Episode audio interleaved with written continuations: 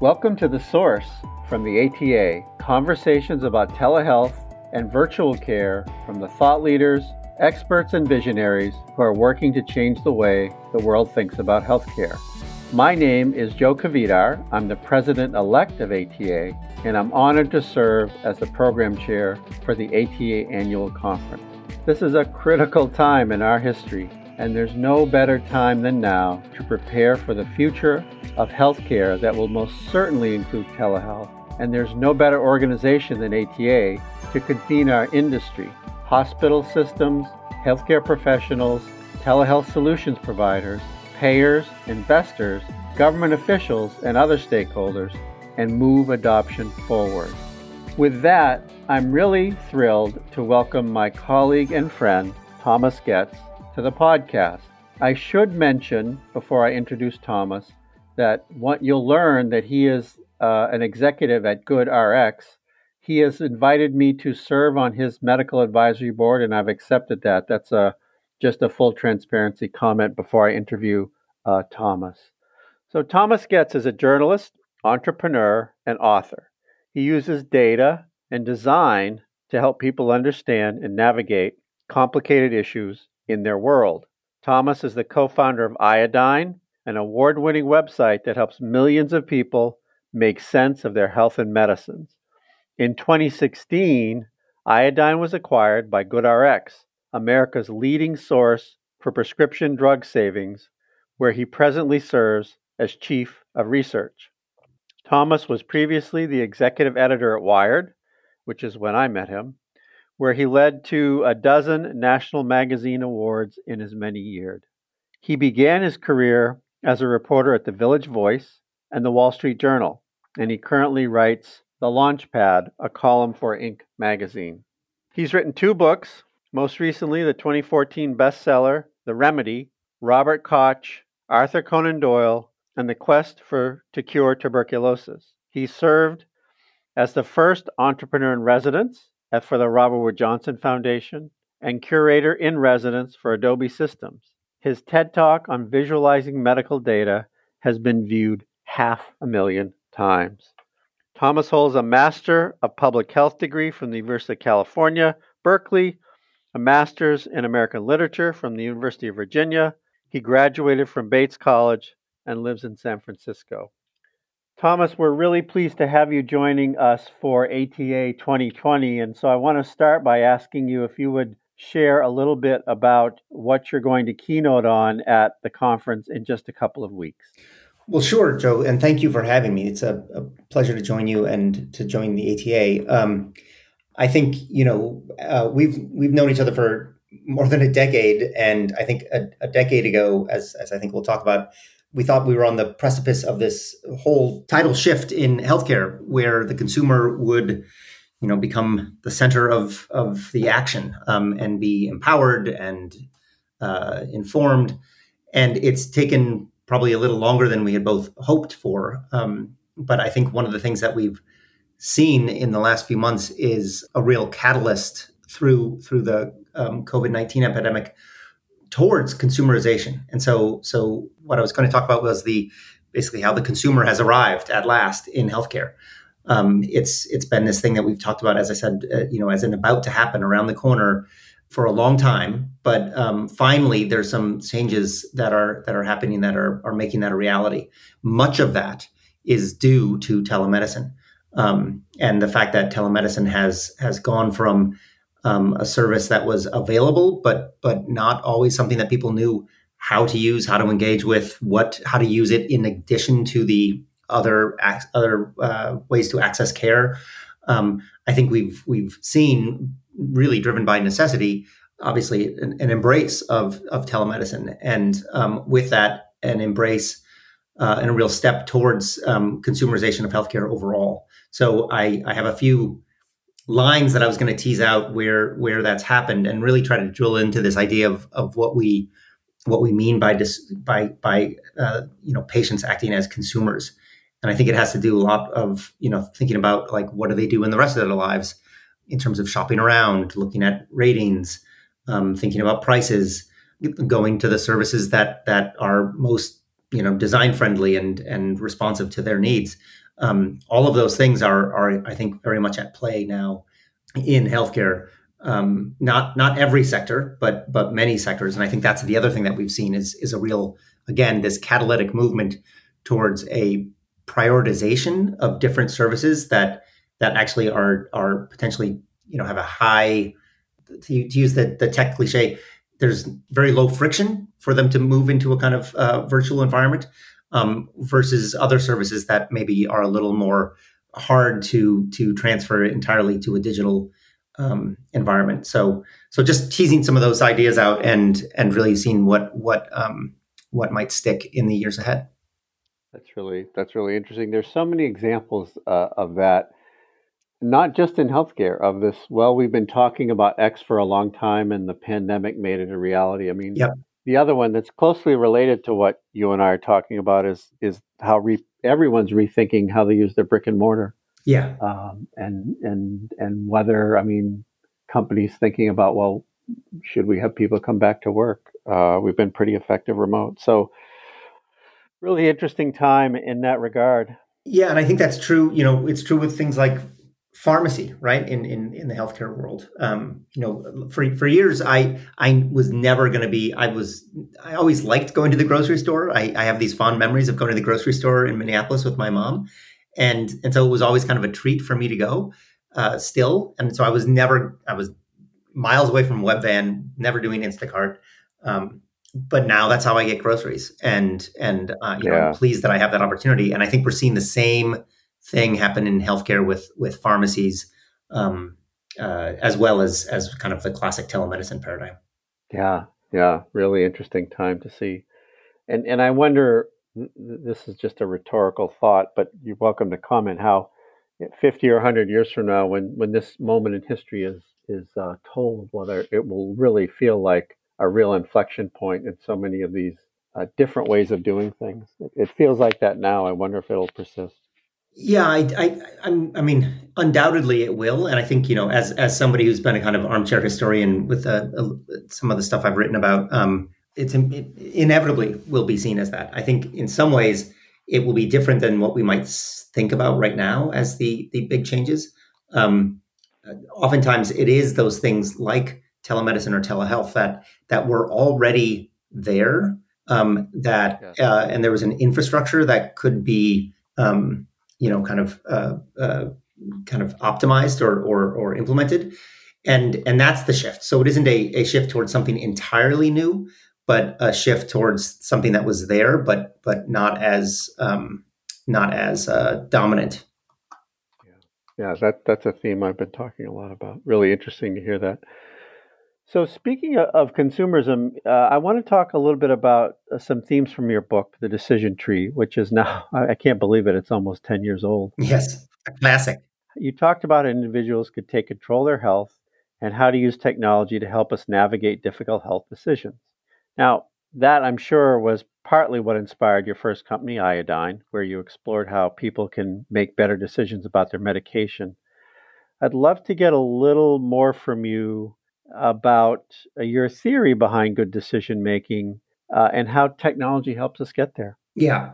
So so I've I've it's interesting because I it, in in hindsight it looks almost deliberate, but but I wrote the book um, and then and then ended up starting the company and and the company really became a um, a sandbox to test various ideas, some of which I was very convinced that would work and and didn't, and others which I, I was not that confident about and turned out to be the, the, the things that work. So I've, I'm glad to say that I've, I've put theory into practice and learned some things. Um, I think the the main thing about um, kind of patient decision making that I I that has has remained consistent is how uh, decision making really is a way of breaking down complexity, and and it's essential to try to find the ways that um, to try to to try to use tools and technology and things like design to to break down a decision into not just a binary choice, but a, a, a kind of fabric or a, a, landscape of choices,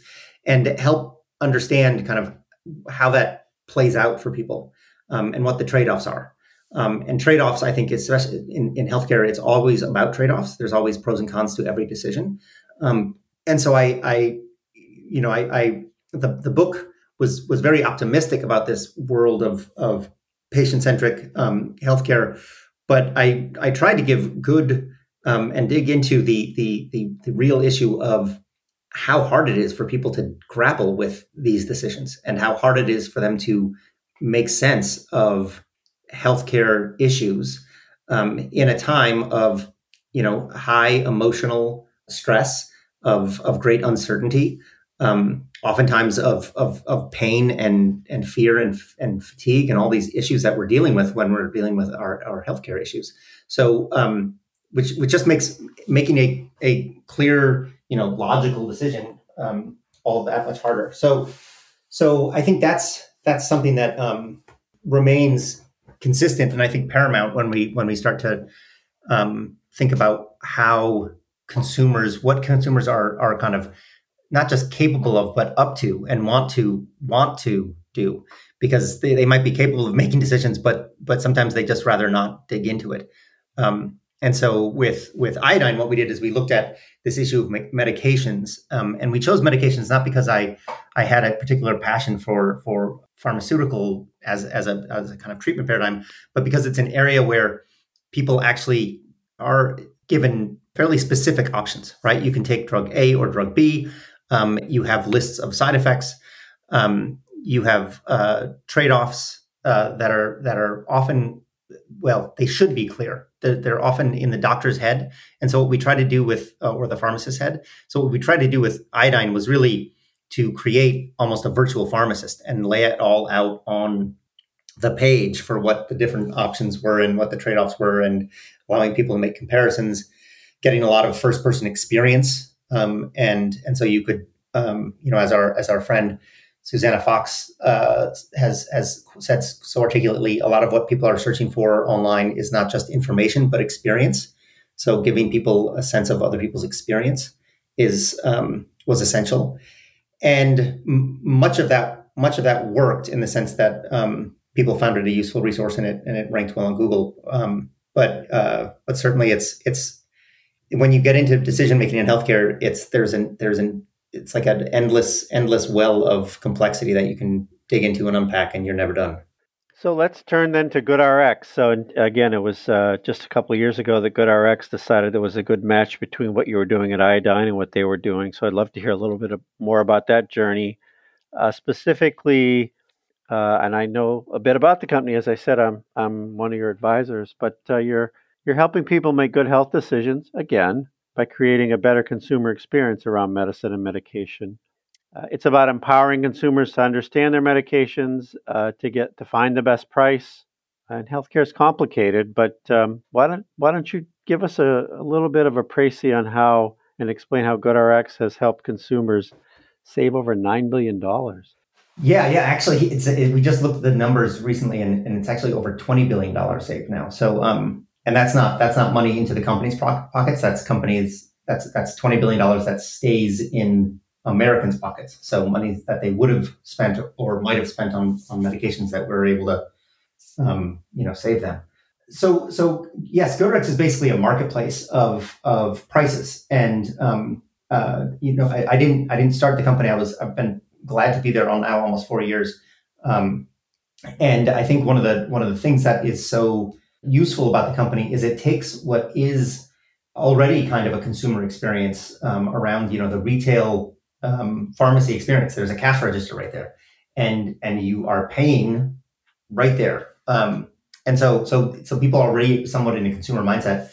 And what GoodRx was able to do was actually to to find a way to um, corral prices from all major pharmacies um, on all uh, medications, all over the or not over the counter, all all um, medications prescribed through retail pharmacies, community pharmacies, and um, and allow people to choose uh, what price they want to pay at what pharmacy. Um, and so that kind of again catalyzation of choice, uh, giving the patient agency, was something that was incredibly um, powerful. And and you know the the incentive of saving money is one that um, Americans are are well um, primed to favor in all sorts of other areas. So so here it came to pharmacy, and it's and it's worked um, quite well. Um, I think the thing that we found um, is that that idea of of a marketplace and giving people choice and agency is something that um, we're now looking at. What what other areas in healthcare are there that that that can be expanded to? And um, telehealth, telemedicine, access to doctors virtually is is a is an area that we saw and and actually just um, last month uh, created a telemedicine or telehealth marketplace. So so patients, if they, which kind of is a different way of thinking about um, how to access the service of telemedicine. It's um, you go in by condition, and you can choose from um, various. Uh, most every telemedicine provider um, has a price, and different. You know, all these providers have slightly different models, asynchronous, synchronous, um, different pricing structures and so we try to we try to explain that all um, very clearly so that again people can make decisions. So it's a it's a um, i think what's been fun about um, being part of GoodRx is is just seeing how when you do have um, millions of, of people who are highly incentivized to to get access and to to you know wrestle a little bit with with the, the decision of of matching a pharmacy to a price or matching a um, telemedicine provider to a price. It's something that they're willing to do, um, but a lot of it is. I should I should mention it's all uh, kind of outside of insurance, right? So they they need to make this decision to not use their insurance as a um, as the payer. They pay cash with a discount, and and so I think it's so what we're doing is actually teaching people that they have this option of going around insurance, which is kind of contrary to to the you know conventional wisdom or the default mode or just kind of how we how, how the routine behavior. So i find a lot of what needs to be done in in healthcare to move people into a consumer mode is what i call just giving them permission to do so. Um, if people are given permission to take a different course then they then they will but oftentimes they don't even know they have the option. So so it's really that kind of not just showing them the prices, but saying it's okay. You can you can make choices here. There are choices for you to to to um, to to make to optimize your experience, which is not typical in healthcare. Yeah, that's amazing. Well, and there are plenty of examples where the uh, the price on your website is lower than what they would pay if they use their insurance, which is another a topic perhaps for another day and another absurdity of the U.S. healthcare system. Yes, but always happy to dig into that many times. Uh, as a doctor, uh, before we had any relationship, uh, meaning as as GoodRx, uh, I I was constantly printing out GoodRx for my for my patients. So and, and uh, I know lots and lots and lots of docs do it. Yeah, and I think I think that's and and I think part of you know having you on the advisory board is is one of the things we're doing is really just listening to that experience because you know the founders came to the idea largely not through healthcare um, uh, they were you know had experience in consumer technology, Facebook, and most mostly um, Yahoo, and so understanding how it's helpful for doctors. I mean, you you remember. I think this is another another thing maybe for another day, but just the the shift over the last 10 years from doctors feeling like they have they they will write a prescription but they have no obligation or no way to help people grapple with something like price to now very much seeing that as part of the the care that they uh, provide. So you know, if they write a prescription, is this a prescription people can afford? That's that's now something more and more doctors are, I think, embracing as part of the um, part of the care they provide and trying to help people understand that.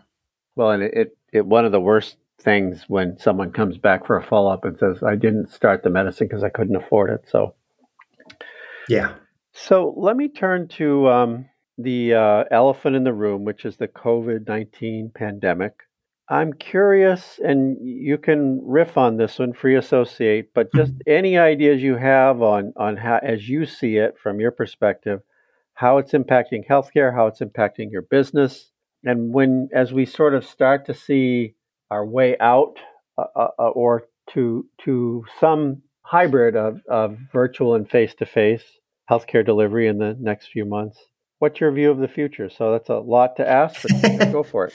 Well, yeah, no, I mean, I think there were some some immediate short term impacts, which um, you know we've all, we've all seen. There was there was just in, in prescriptions there was a, a surge of um, people filling up. Um, this is some this is some work that our, our research team did there was a surge in 90 day prescriptions versus 30 day prescriptions. So people were kind of stockpiling in essence. Um, and then in the last, um, well, really in April, uh, then fills went down and were down by 15, 20%. Um, and that's not just in our business, that was across the entire pharmacy. And that lines up because people weren't going to the doctor, they weren't getting prescri- prescriptions. Um, uh, now you see that you see that starting to recover as states open up and people need a refill.